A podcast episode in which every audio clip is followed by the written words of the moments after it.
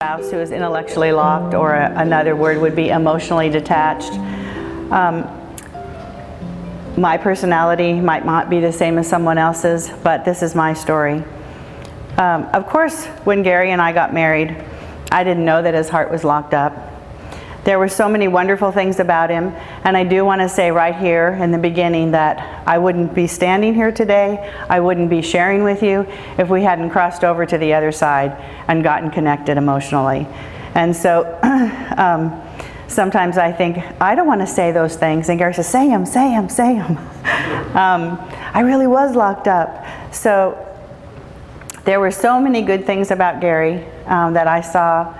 He was um, a wonderful man. He's been a wonderful man, a faithful man. He's always been good to me.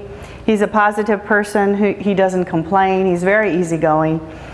He never dominated me. Um, he wasn't ever critical. He wasn't judgmental towards me. He always encouraged me to do things with other people. He was never possessive or jealous or um, selfish in any way. And he had a big, huge heart to help other people. He was never out to hurt me. Um, and I knew he cared for me. I knew he loved me. And we had many wonderful times together. Um, but what I didn't know when we got married was that as a teenager, Gary had locked his heart down so that he wouldn't um, get hurt anymore. And he had become very independent and self reliant. I also didn't know that he had made a vow that he wasn't, I wasn't going to dominate him like he'd seen other women dominate their husbands. What he didn't know about me was that I didn't want to dominate him. I just wanted to please him. I just wanted to love him and make him happy. So we both came into marriage thinking different things. Um, I came into marriage very sensitive. I grew up uh, always being sensitive. I came um, into marriage with some rejection issues of my own. Um, although I was very sympathetic, um, I was emotional. He wasn't emotional at all. But I always wanted to please him. We always thought differently. Um, one of the things that I wanted to do was to discuss with Gary. I wanted to talk. I wanted him to talk to me. I wanted to share things. And I found out that Gary hated discussions. I could never understand why he wouldn't want to share, why he wouldn't want to talk. Um, and he could never explain it. I would just keep trying to ask questions, keep trying to get into his heart. And when I couldn't do that, I usually took it personal. And I'm thinking, well, what did I do wrong? Why wouldn't he want to share with me? And um, I've only found out in the last few years, since God opened his heart, why he didn't want to have discussions. They just were never good when he was growing up. They were always negative and bitter and angry. There was nothing positive about them. And so he didn't want to discuss anything. They always made him feel terrible. And so, very early in our marriage, as a young bride, I very often felt misunderstood. I felt like my opinions, well, first of all, they weren't asked for, and if I gave them, they didn't seem to be uh, very well received. And so my feelings got hurt. I didn't feel like um, my thoughts and my opinions were very valuable, and I had a lot of negative thoughts. And sometimes I'd ask Gary, Gary, why do you love me? And he'd say, lots of reasons. Well, you know, besides I cook your food and besides I wash your clothes and, and take care of you, I mean, but what do you love about me? Oh, a lot of things. Could you name one? and, you know, we'd work at it and he could come up with a few things, but it's like I'd have to uh, dig it out of him because it was hard for him to say those things.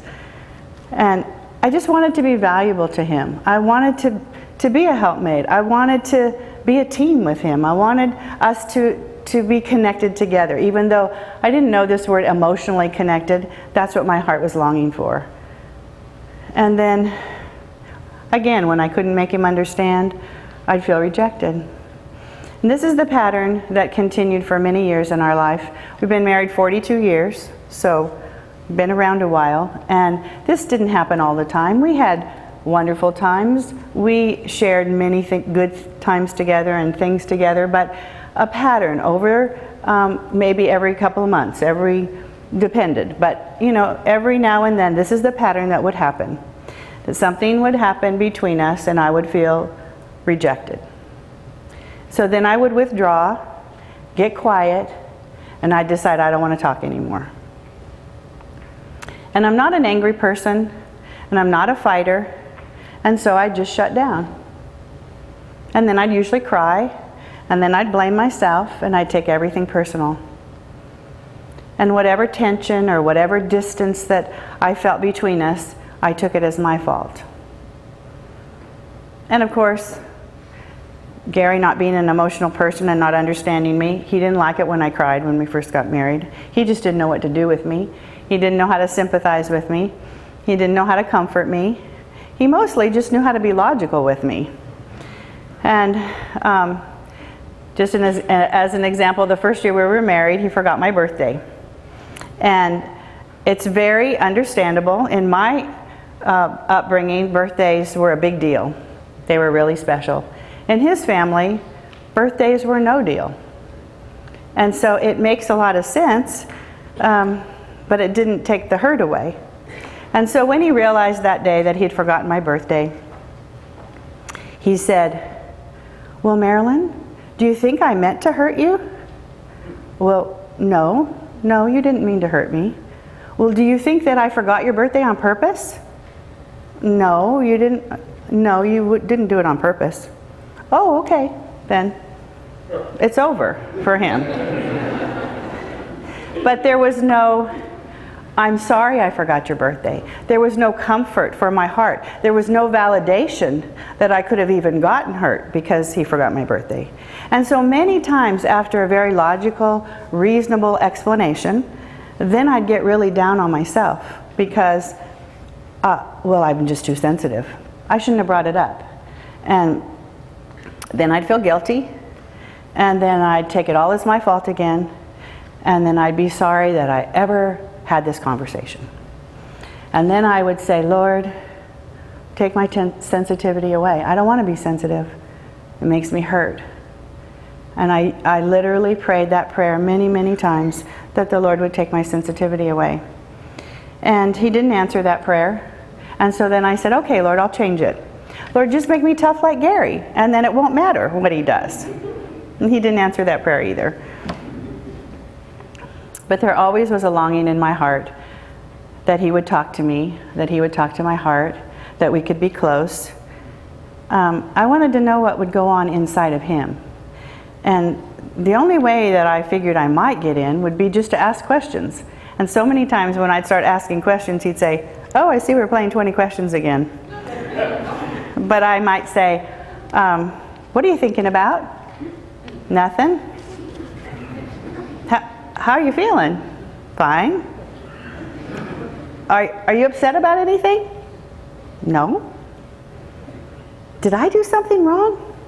No. Why would you ask that? Could we talk? Sure, go ahead. What do you want to talk about?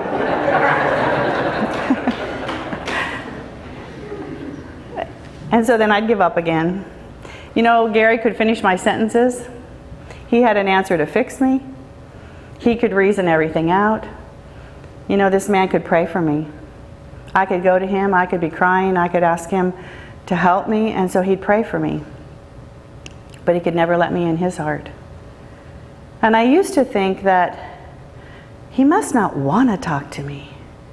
I guess that's it. He just doesn't want to talk to me.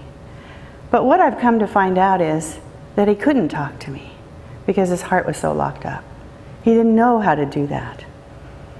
But something happened to me through all those many years without any encouragement, without any sympathy, without any validation, without any comfort.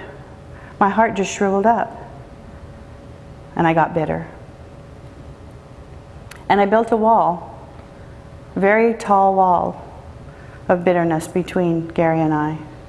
And I remember really seeking the Lord and over a process of years praying, and I, I felt the Lord asking me one night to confess every time I'd resented Gary. And I said, Oh Lord, well, that's absolutely impossible there's just too many times and I couldn't remember them. And besides, Lord, they're mostly His fault. And I felt the Lord speaking to my heart and saying, Marilyn, this isn't about who's right or wrong. This isn't um, about whose fault it is. This is about what happened to you and what happened to your heart. And I finally said, Okay, Lord, if you'll help me. And He brought one thing to my mind. And as soon as I dealt with that one thing and brought it to the Lord, He brought another thing to my mind. And I think it went on for hours, and I think there were hundreds of things, which I have no idea what they are today because Jesus took them. And the next morning, when I got up, Gary looked different to me because I had taken down the wall of bitterness brick by brick by brick. I know that that isn't how God works with everyone, but that's what He did for me. And over the years, dealing with my heart, with my own heart, and um, in forgiving and cleansing and taking down this wall of bitterness, um, the Lord gave me a new identity. And He told me something. He said, Marilyn, I made you sensitive. Not to use on yourself all the time in self pity, but to use for others. And it's been amazing. Only just a few years ago, when the Lord unlocked Gary's heart, He's told me that God used my sensitivity all through those years to chip away at his old hard heart that was locked up. I didn't know that. And I'm so thankful that God didn't answer my prayer, that He knew what, what was needed. In 2001, we went to the first um, in depth training seminar for caring for the heart, and that's when uh, the miracle happened.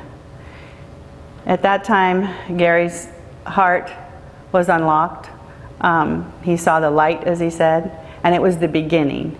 It wasn't just all, he'll never be sensitive and emotional like me, but he saw uh, the light come on. He saw that um, he saw me differently. He looks at me differently. And um, even this has been a process, but in the, in the last years, he lets me in his heart. And he sees that I'm for him, that I'm, I'm not, I wasn't out to dominate him, that I am for him. And he understands me in a way that he never understood me before. He understands that I need to be heard, and he wants to hear me. I think one of the things that really blesses my heart is that he notices. He notices me.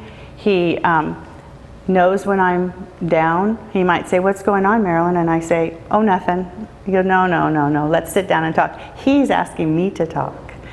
Um, he wants to listen to me, he wants to care for me. And many times through the years, even because it's been a long process and we've been married so many years, a lot of good things have happened along the way as we've sought the Lord and um, both of us seeking for a deeper walk with Jesus and um, I remember when um, he uh, saw that scripture and, and really read it again over and over to live with your, your wife in an understanding way. And he'd say, Okay, my wife, she's got to talk and she's got to cry. I'm going to let her. And this was, you know, 25 years ago or something.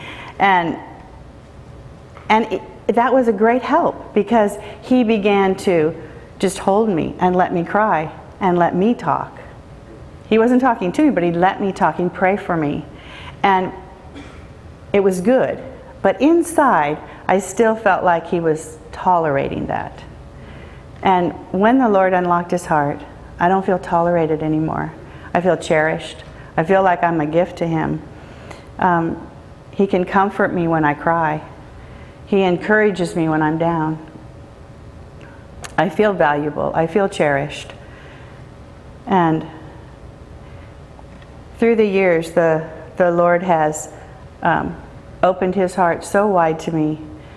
And it's such a blessing to hear Gary pray and to sometimes see his tears and to hear the longings in his heart when he prays to the Lord. One of the things that the Lord gave me um, as I was seeking him, I finally gave up one time and just said, Lord, if Gary never talks to me. I still want to be the woman that you, of God that you want me to be. And he put a prayer in my heart that night as I was crying my eyes out. And that was, Lord, would you make me the wife that you want me to be to Gary? Not the wife that I'm trying to be or the one that he thinks I should be, but the one that you want me to be, because then I'll be everything that he needs. And Lord Jesus, would you make Gary the husband that you want him to be? Not the one I'm trying to make him, and not the one he's satisfied to be, but the one that you want him to be. And then he'll be everything I need. And the Lord has truly, I know He put that prayer in my heart because He's answered that prayer. And the relationship that He has brought to us and that He has given us, that He has made us a team, um, it just keeps getting better and better. And a few years ago, we were going through a really hard time in our family, and I remember crying, and um, Gary, both of us were down, and we'd talk about things, and uh, he said to me one day, uh, Marilyn, it's not the end of the story. The story isn't over. And, you know, that's what's happening with our marriage. It's not over. It's not the end of the story. It keeps getting better and better. And I just want to thank the Lord that um, He has used our pain for good. He has used um, our two personalities to blend them together for good and, uh, and has allowed us now to help other people and we can keep connecting and keep talking. We enjoy being together. We're just best friends, and I just thank the Lord for what He's done.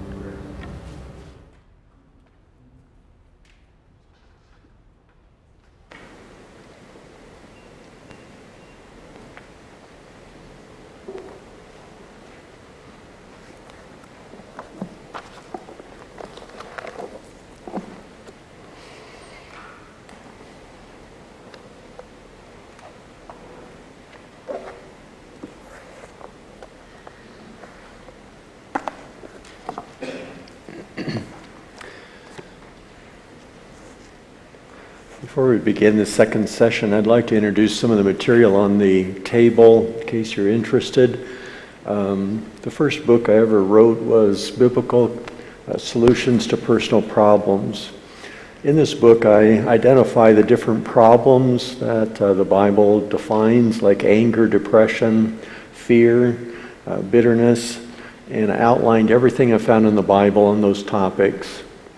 Uh, it comes with a uh, a workbook if you want to teach us in Sunday school or if you want to use it in a home Bible study. Some parents use this in their devotional time with their families.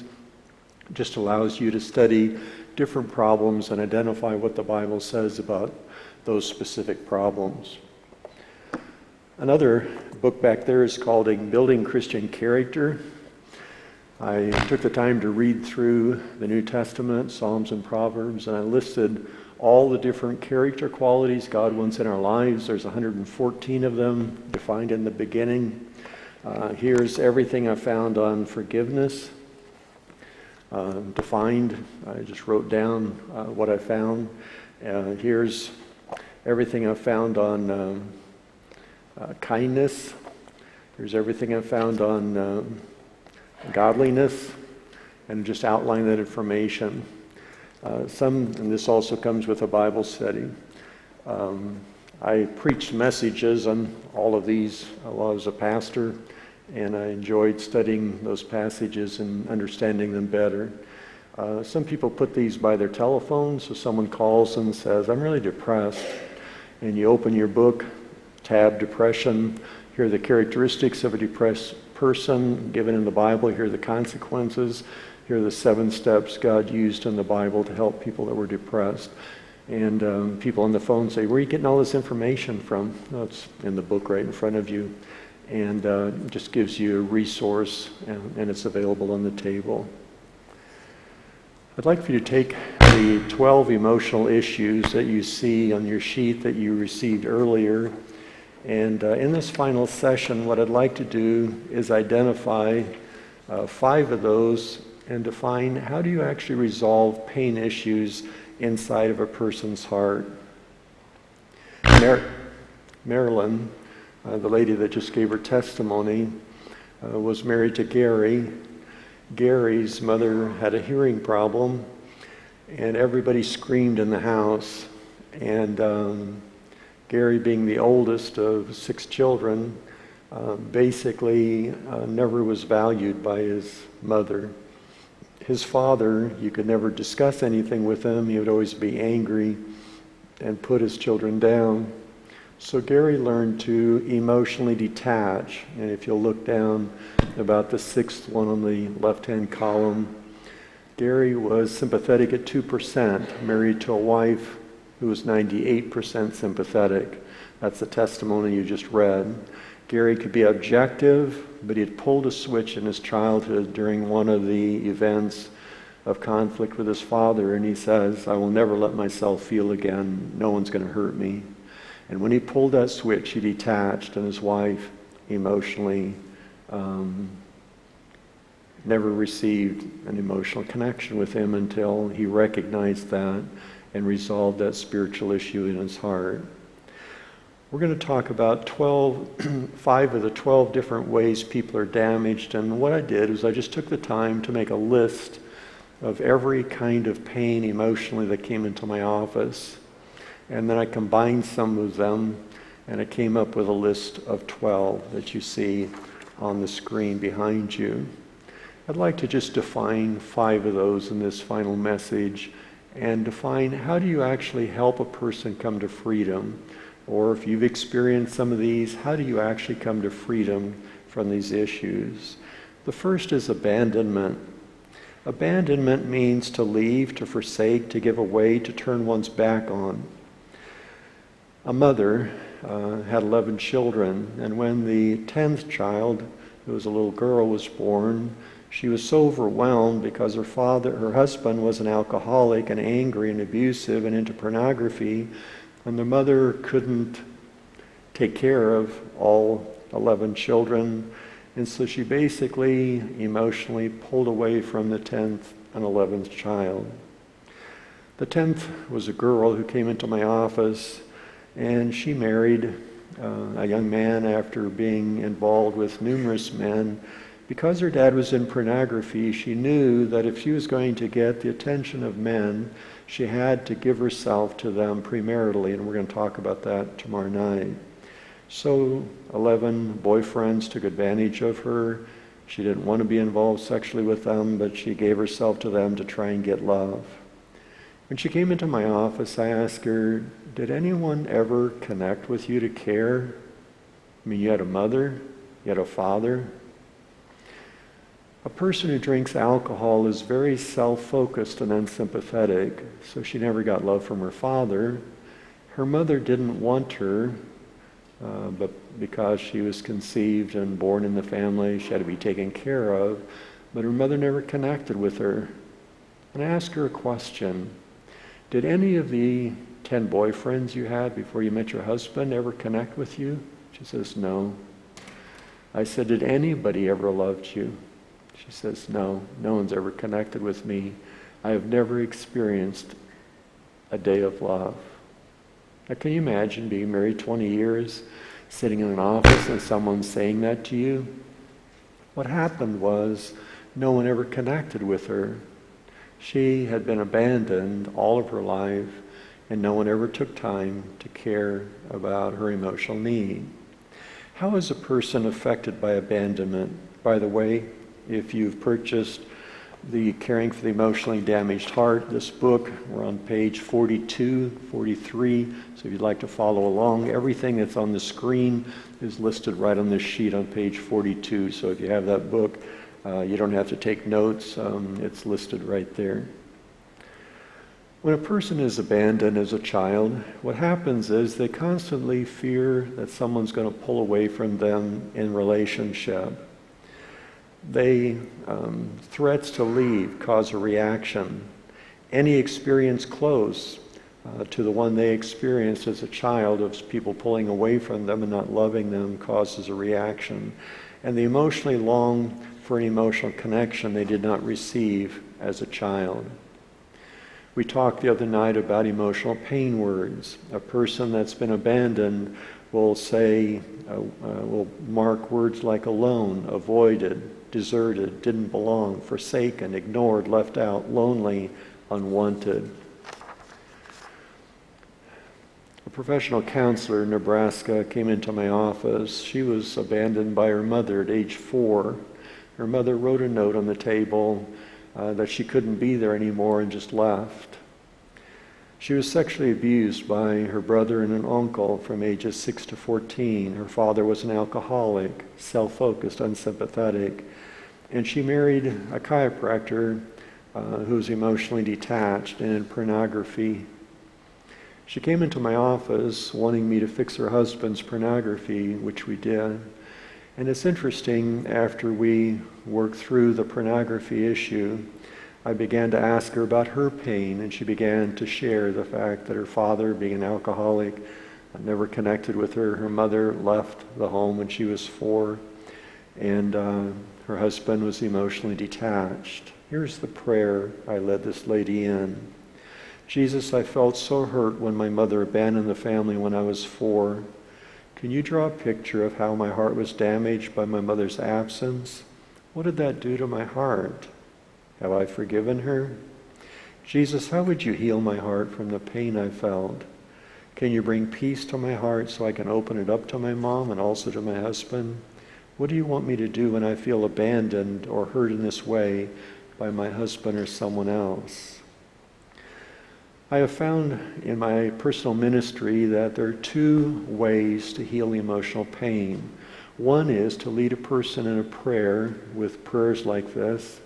And in the book, Caring for the Emotionally Damaged Heart, we define 21 different pain issues, and there's a prayer for each of those pain issues that you can lead a person in. The second issue is to get one person to care about that person's pain. In the case of this lady, I led her in a prayer to disconnect her pain. Secondly, I had her husband start caring about a four year old girl whose mother left the home a little girl whose father never connected with her, a little girl who'd never been loved.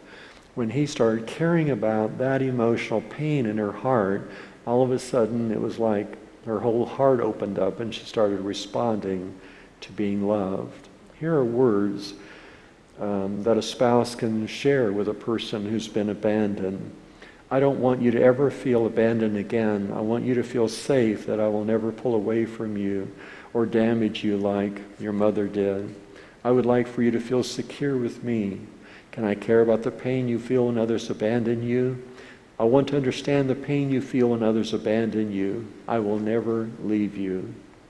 And here are verses given in the Bible I will not leave you comfortless. I will come to you.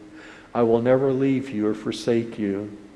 I am with you always, casting all your care upon Him, for it matters to Him about you. One of the things we have to be cautious of is we don't just throw verses at people who've been emotionally damaged. No, we drop into our heart, and when we share verses of Scripture, we communicate them uh, with a heart of love, and people will not react to that. The second emotional pain is the pain of neglect. When a person is neglected, um, they're not cared for. People don't pay attention to them. Uh, they feel unwanted, forgotten. There are two ways that people are neglected emotionally and physically. Emotional neglect is when a person is not talked to, not affirmed as a child, not valued as a child. You remember we shared earlier that there are two different ways people are damaged by things they did not receive that they should have received, and secondly, by ways someone emotionally damaged them. Neglect is where someone doesn't get what they should have received. If a child is not talked to and with, what happens is that child feels neglected, feels pain. But there's a second kind of uh, neglect, and that's physical neglect and that's if a person is not fed properly. Now it's interesting, a number of years ago, a dentist came into my office. And before he came into my office, they flew into Colorado Springs, and he said to his wife, We need to go find a grocery store so we have enough food. He bought 18 sacks of groceries for five days of counseling, and he carried them into his motel room.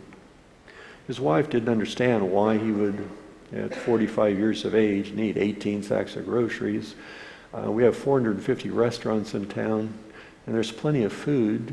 Uh, we didn't have a lack of food in Colorado Springs. But when I started talking with them, I began to realize that he and four other siblings were placed in a children's home. And he was the runt of the children's home. And everybody, when the table was um, put up with food, everybody run to the table and they'd eat all the food up, and by the time he got there, there wasn't any food left. So now he's 45 years of age and he's still struggling with that emotional neglect problem. Parents that adopt children from third world countries often find that those children raid the refrigerator at 3 in the morning because they're scared there's not going to be food, that they're going to be physically neglected. Why? Because that pain as a child that damaged them emotionally comes out when they're adopted in a Christian home where parents love them and they're provided with everything they need. The only problem is that pain is still inside. I'll never forget a, a Mennonite man came into my office and he was depressed at 99%. And I asked him, Were you loved as a child? He says, No, nobody talked to me. I played by myself, and all my brothers and sisters didn't like me. And at the table, everybody be eating around the table, and I hadn't eaten my cereal yet. I hadn't even put cereal in my dish, nobody noticed that I hadn't eaten my cereal. And because nobody connected with him emotionally, that was a cause of why he was depressed and why he was struggling in his adult life. How does neglect affect a person? If a person has been emotionally or physically neglected, they're going to fear being neglected again, and they will react and have difficulty trusting other people. Emotional pain words that they're going to mark are words like avoided, excluded, left out, would be words that they would identify. And here's the prayer. This is a prayer of a boy whose parents emotionally neglected him, never asked him why he wasn't eating, never talked or played with him. Jesus, I was neglected as a child by my parents and siblings. I felt so alone, uncared for, and excluded. Jesus, what did that do to my heart? Could you draw me a picture of my heart damaged? Could you heal my heart? How would you do that? Jesus, could you give me a Bible story of how, how you were different from those who neglected me? Could you bring peace to my heart? And here's words to encourage a person who's been neglected. Can I care about a boy that has always felt emotionally neglected? What if I sought to understand how it felt for you to be neglected and began to care for that emotional need? Here's an example of a girl. There was a little girl who was neglected by both of her parents. Can I find her heart and make sure she feels loved and gets her emotional needs met? You must feel lonely having been neglected. Can I care about that pain? One thing I've found when you're working with people is if you go back to the age in which that pain first was felt, and you care about that person at that age, their heart will open within a few seconds. So if you have, for example, a wife who was never talked to, who was emotionally neglected, and nobody really wanted her, and let's say that pain hit when she was eight years of age, if you look at your wife and say, What if I cared about an eight year old girl who emotionally was neglected by each member of her family? I don't want her to feel that pain. What if I cared? what happens is that wife's face will light up and she'll immediately want to respond because you've identified and understood a pain in her past. You're caring about that, and she immediately, um, in fact, her face will light up just like an eight year old's would have lit up if someone had given her attention. And that happens in my office regularly when you start caring about person's pain. The third emotional issue is what Marilyn's was in the testimony emotional detachment. Emotional detachment is defined as not being cared for, being unloved, not involved or concerned for another, indifferent, not capable of giving love. How does emotional detachment affect a person? A person that's not loved obviously will feel uncared for. They will constantly long for affection, and often a person will cry inside. In my office, I ask people, Do you ever cry? I've had men who cry every day. I've had women, more often women, who cry every day because no one understands the pain. If someone says, Yes, I cry at least once or twice a week or every day, I ask them, Why are you crying? What's happening inside?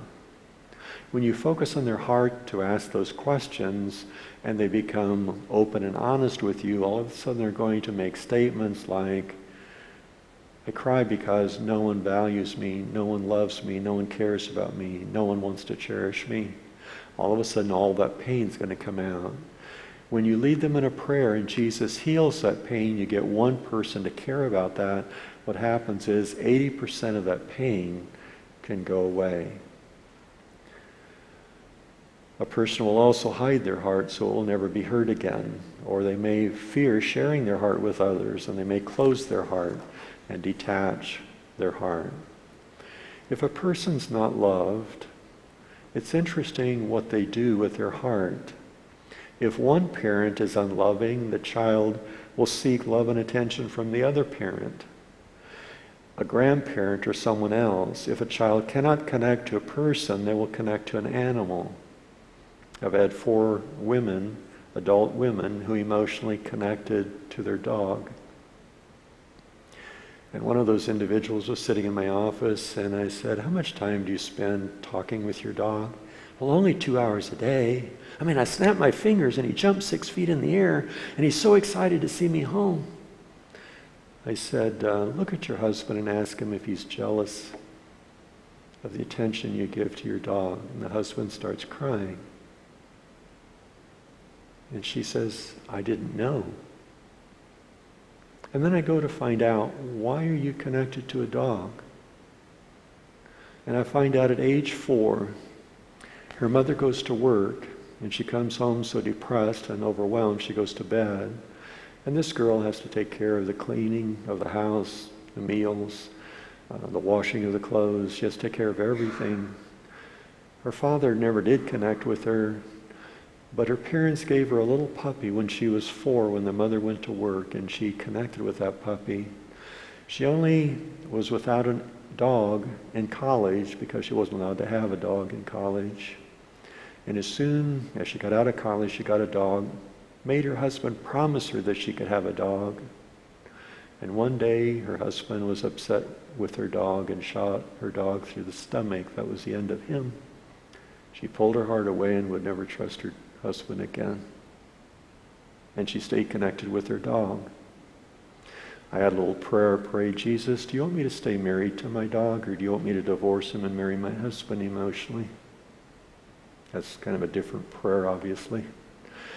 And um, Jesus showed her that she needed to open her heart to her husband. Had to help her husband resolve his issues, obviously. Six weeks after they, they counseled in my office. She wrote me and said, I had to divorce my horse and my bird too. So she was connected to three animals, and those animals were safe. By the way, dogs keep wagging their tails. You can't hurt a dog. They always come back. It's spouses that you can hurt, and they'll emotionally lock up. There's a third thing I'd like to say. If a daughter is not loved by a father, she will often seek to get attention from other men. And in our culture, because so much focus is on sexuality, women realize that if they're going to get the attention of men, they have to give men what they want. 85% of girls who agree to premarital sex don't want sex but they give premarital sex to their boyfriends because they're scared of losing them, they're scared of not getting love. If a child is not loved, he or she will seek fulfillment in lust, pornography, defrauding, premarital sex, homosexuality to fill their emotional need for love. If you were to ask me what is the core problem in our culture, and I'm talking generally, I'm not talking about this church or any other specific area, it's the fact that we don't know how to love our children. We don't know how to love our spouse on an emotional level. And that's why we develop so many problems like people feeling alone, unloved, neglected, not cared for. What are the pain words associated with not being loved? Alone, insensitive, unwanted, left out, lonely, neglected are all words. Here's the prayer, and I'm not going to read the prayer. I don't like to bore you with reading a prayer, but uh, the prayer's in the book if you would like. A prayer to resolve that, and here's words to affirm a person who's been damaged. In a marriage relationship, there are four things that I evaluate with every marriage com- that comes into my office. First of all, can a husband emotionally care about his wife? Can a wife take love in? Can a, hus- a wife emotionally care about her husband? Can he feel loved? Those four keys are critical. Sometimes all four arrows are broken. Nobody knows how to love, nobody knows how to respond to love. Sometimes you have a girl like Marilyn coming from a home where she could have easily taken love in. She could have easily given love because she had 20 years of experience with her parents. But her husband didn't know how to love because he had been locked, emotionally detached, and Gary didn't know how to respond to feeling love. So in that case, two arrows on one side uh, were broken and needed to be resolved. The fourth uh, pain issue we'd like to talk about is rejection. To reject means to discard, to not want, to refuse, to not cared for. Characteristics of a person who feels rejected is when a person's feeling rejected gets depressed, they focus on themselves and their pain. They have negative thoughts that control their mind. They feel sorry for themselves. They can't see another's need. They have unresolved anger, loss of joy, and positive attitude. They complain and often withdraw from others. One of the consequences of feeling rejected is a person becomes self focused and they don't notice another person. So, in a marriage relationship, the husband's focused on himself and his pain, the wife's focused on herself and her pain. Both of these two individuals can't love their kids because they're so focused on their pain. So then you have children wanting attention, the parents can't give them attention, then the children feel rejected, and you have a cycle that continues generation after generation. One out of every four people coming into my office, by the way, that's not the national average because I only get problems in my office. One out of four people is depressed over 80%. And when you ask them to look at their spouse, to try and focus, to care about their spouse. They don't know how to do that. They know how to focus on their pain. They can talk about their pain, but they can't focus on caring about another person. And so a self focused person often um, can't love because of the pain of the depression they're experiencing. An example is a girl who was conceived out of wedlock by rebellious uh, teenagers. Both of her grandparents asked the parents to abort her, and they rejected her for 42 years. Her father left home when she was age four, and her stepdad physically and emotionally abused her. Here's the prayer I led her in. Jesus, I was rejected by all four of my grandparents who didn't want me to live. They wanted to take my life through abortion. Jesus, I felt so unwanted, unaccepted, and lonely. Could you draw a picture of what my heart looked like having been rejected? How would you heal that pain? Can you bring peace to my heart? Jesus, can you make a safe place where I can go whenever I'm rejected and not valued? This particular lady was a pastor's wife that emotionally had been, ra- had been raised in a Roman Catholic home. All four of her grandparents wanted her aborted because she was conceived out of wedlock, and the grandparents were embarrassed. And um, the father says, No, I don't want to abort my child. And she was raised, but on 42 birthdays, no one ever celebrated her birthday because her birthday was an embarrassment to the family. And she lived that for 42 years until she came into my office to resolve that. Here are words to encourage a person that's been rejected. I don't want you to feel rejected by me. I want you to feel accepted and understood. How can I care for you and meet your needs for acceptance? How can I care about the pain you have received from those who have rejected you? Will you forgive me for the way your grandparents emotionally damaged your heart. The fifth and the final emotional pain is the bottom one. This is the one that most people would have difficulty understanding, so I'm going to explain it to you. It's a problem called drained emotionally.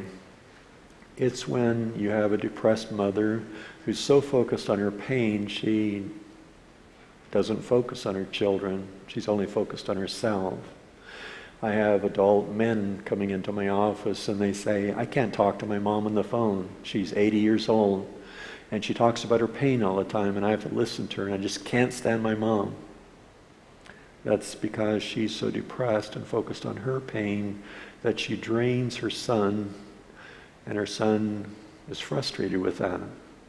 I have wives that are so focused on their pain and they drain their husbands emotionally. I have mothers who drain their children emotionally because they need their children to meet their needs. By the way, if a husband meets his wife's emotional need and the wife meets the husband's emotional need, children never get damaged by being drained emotionally by the parents. But the problem is if you have a husband who's detached with a wife who's depressed, that wife will emotionally connect to her children and get her emotional needs met with the children. Then, when the children grow up and uh, they start pulling away, the mother tries to grab harder onto the children, not letting them go. And the children have to rebel to get away from that connection from mother. And weddings are like funerals to mothers like that because they're emotionally connected to the child instead of emotionally connected to their spouse. You'd be shocked at how many families are connected in this way. And the biggest problem is because husbands don't understand how to meet the emotional needs of the wife. Wives don't need, know how to meet the needs of the husband. And so what happens is the husband is pulling away from the wife, the wife is connecting to the children. Or you can have a husband connecting to the children and draining the children as well. When mother gets up in the morning and she says, Mommy needs her hug, she's saying, I need you to meet my need. If a mother gets up in the morning and says, I want to give you a hug, I love you so much, what's happening is mom is filling the child's cup. God never designed mothers to use their children to meet their emotional needs for love. What is the definition of drained emotionally? To need another to meet one's emotional pain needs, to feel empty after meeting another's emotional needs because they drain you to be frustrated in meeting another's emotional needs because they're so self focused on their pain. A couple was sitting in my office, and I was talking to the husband, and he was depressed, uh, over 90%. And I said, Tell me why you get depressed. What pain do you have? And he began to describe his pain. And as soon as I was talking about his pain, his wife's chair went two foot to the door. I have wheels on my chairs for obvious reasons. And uh, I noticed that the chair was clear by the door. And so I began talking to the wife, and slowly the chair came back. I always check three times, so I turned to the husband and I says, Can you tell me again um, about your pain and your depression?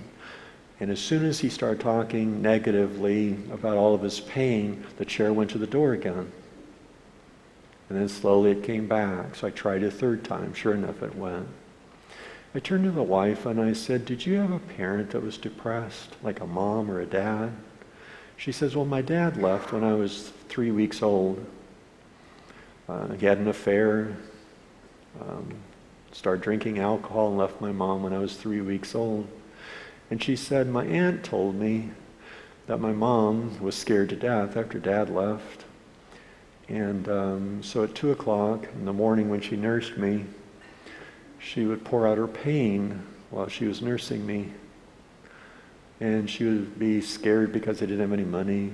She would talk to me about that. She would talk to me about all of her insecurities. And she still does that today. So the mother drained this girl. 90% of the time, you marry your worst parent. She marries a husband who's depressed just like her mother. So every time the husband focuses on his pain, she pulls away and she blocks because she can't deal with that pain. So I led the husband. We had to figure out why he was depressed. We're going to talk about this uh, Thursday night. Led him in a prayer to disconnect the cause of his depression. Led the wife to resolve her pain of being drained emotionally. And for the first time, this couple could emotionally connect in a relationship. What are some ways a child becomes emotionally drained? A mother is emotionally struggling and depends on one of her children to care for her emotional needs. A wife feels rejected and is not loved by her husband and emotionally connects to one or more of her children to get her emotional needs met. A child must give to meet the mother's need. A mother asks a son or daughter questions about decisions she should be asking her husband. Why does a child react to being drained? A child is not capable of emotionally fulfilling his or her parents' needs. God designed parents to meet children's needs, not the reverse. Here are the pain words. Here's the prayer. Um, Jesus, I felt so frustrated when my mother kept asking questions she should have asked my father regarding their problems. Mom would come to me crying, trying to get me to understand her frustration. I got so tired of listening to my mother's problems. Jesus, what did that do to my heart? How did that affect my relationship and responding to my wife when she was hurting and needs me to be sympathetic? And the rest of the prayer.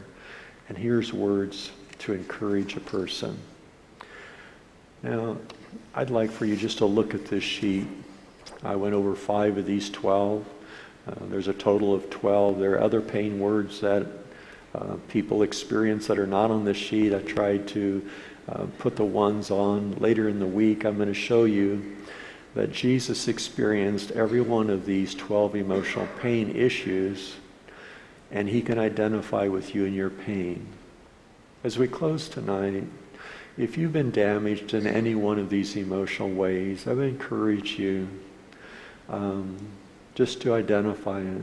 If you say, my parents never emotionally connected with me, and you check that, I want you to take a few minutes tonight just to pray, Jesus, and just acknowledge, Jesus, my parents emotionally detached from me, just like Marilyn's husband detached from her. Jesus, what did that do to my heart?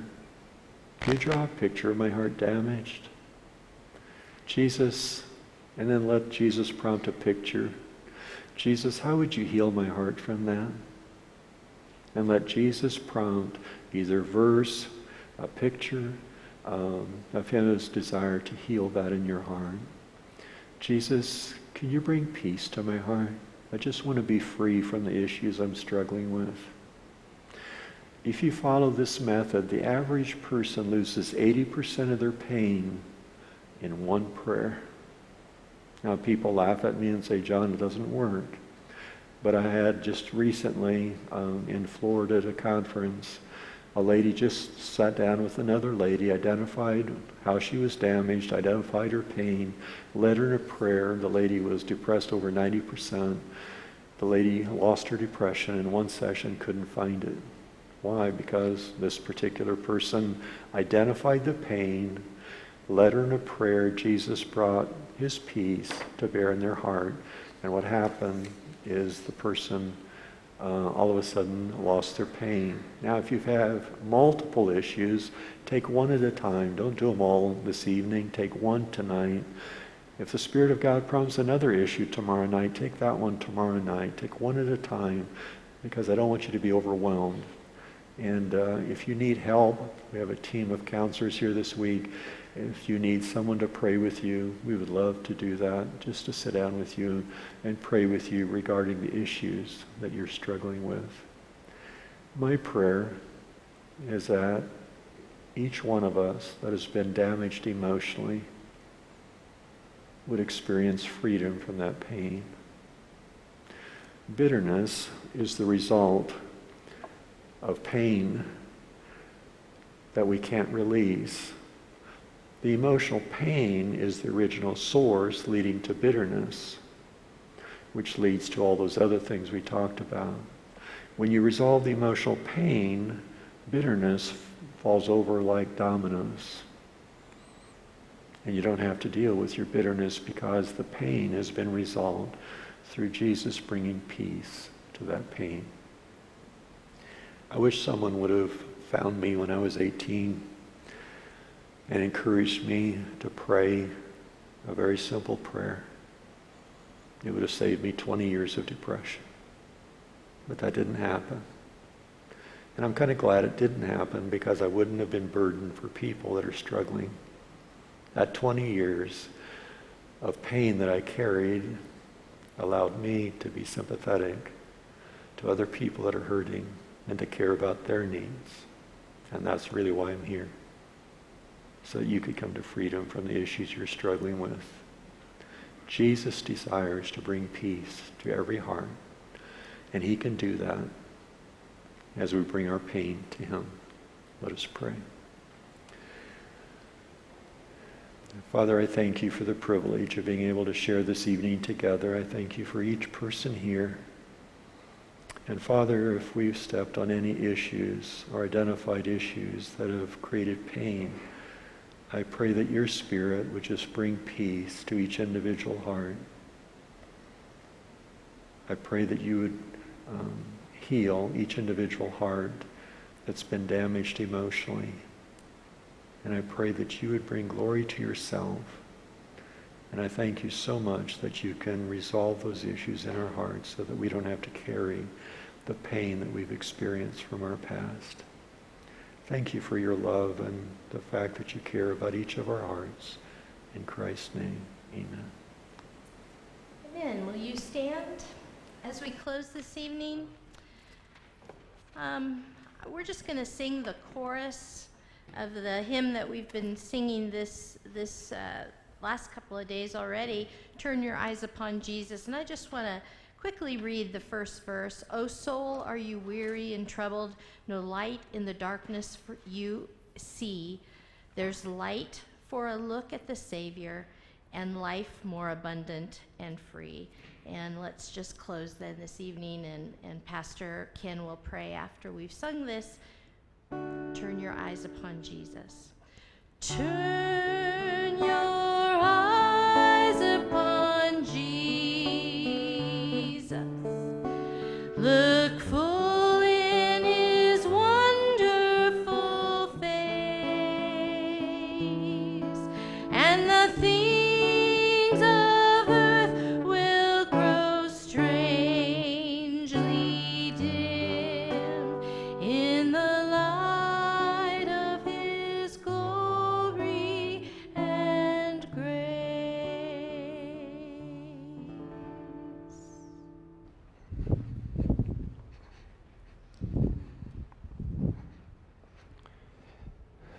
We're going to pray, and, and if you would like to receive prayer or have a need that, that you're dealing with, uh, we want you to know that you're welcome to come up after the service, and there'll be those of us that will love to pray with you.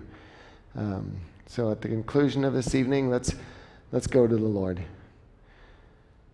Father, we, we've, we've been invited to turn our eyes upon you in various ways this evening as we've gained understanding of some of these issues that we deal with and, and may not even understand why we're dealing with them in the way that we are, the manner that we're experiencing them, we know that we, in our pain, in our difficulties, in our hardships, can turn our eyes on you. Lord, you are that source of healing and wholeness that we long for. And so, Father, we just come before you. We thank you for this evening. And we pray that as we have opportunity to reflect on what we've heard, that we will turn our eyes upon you. And so help us to that end. We thank you for your goodness and your grace, your protection, your provision, your forgiveness in our lives. And we thank you for this evening. We ask these things in your name. Amen.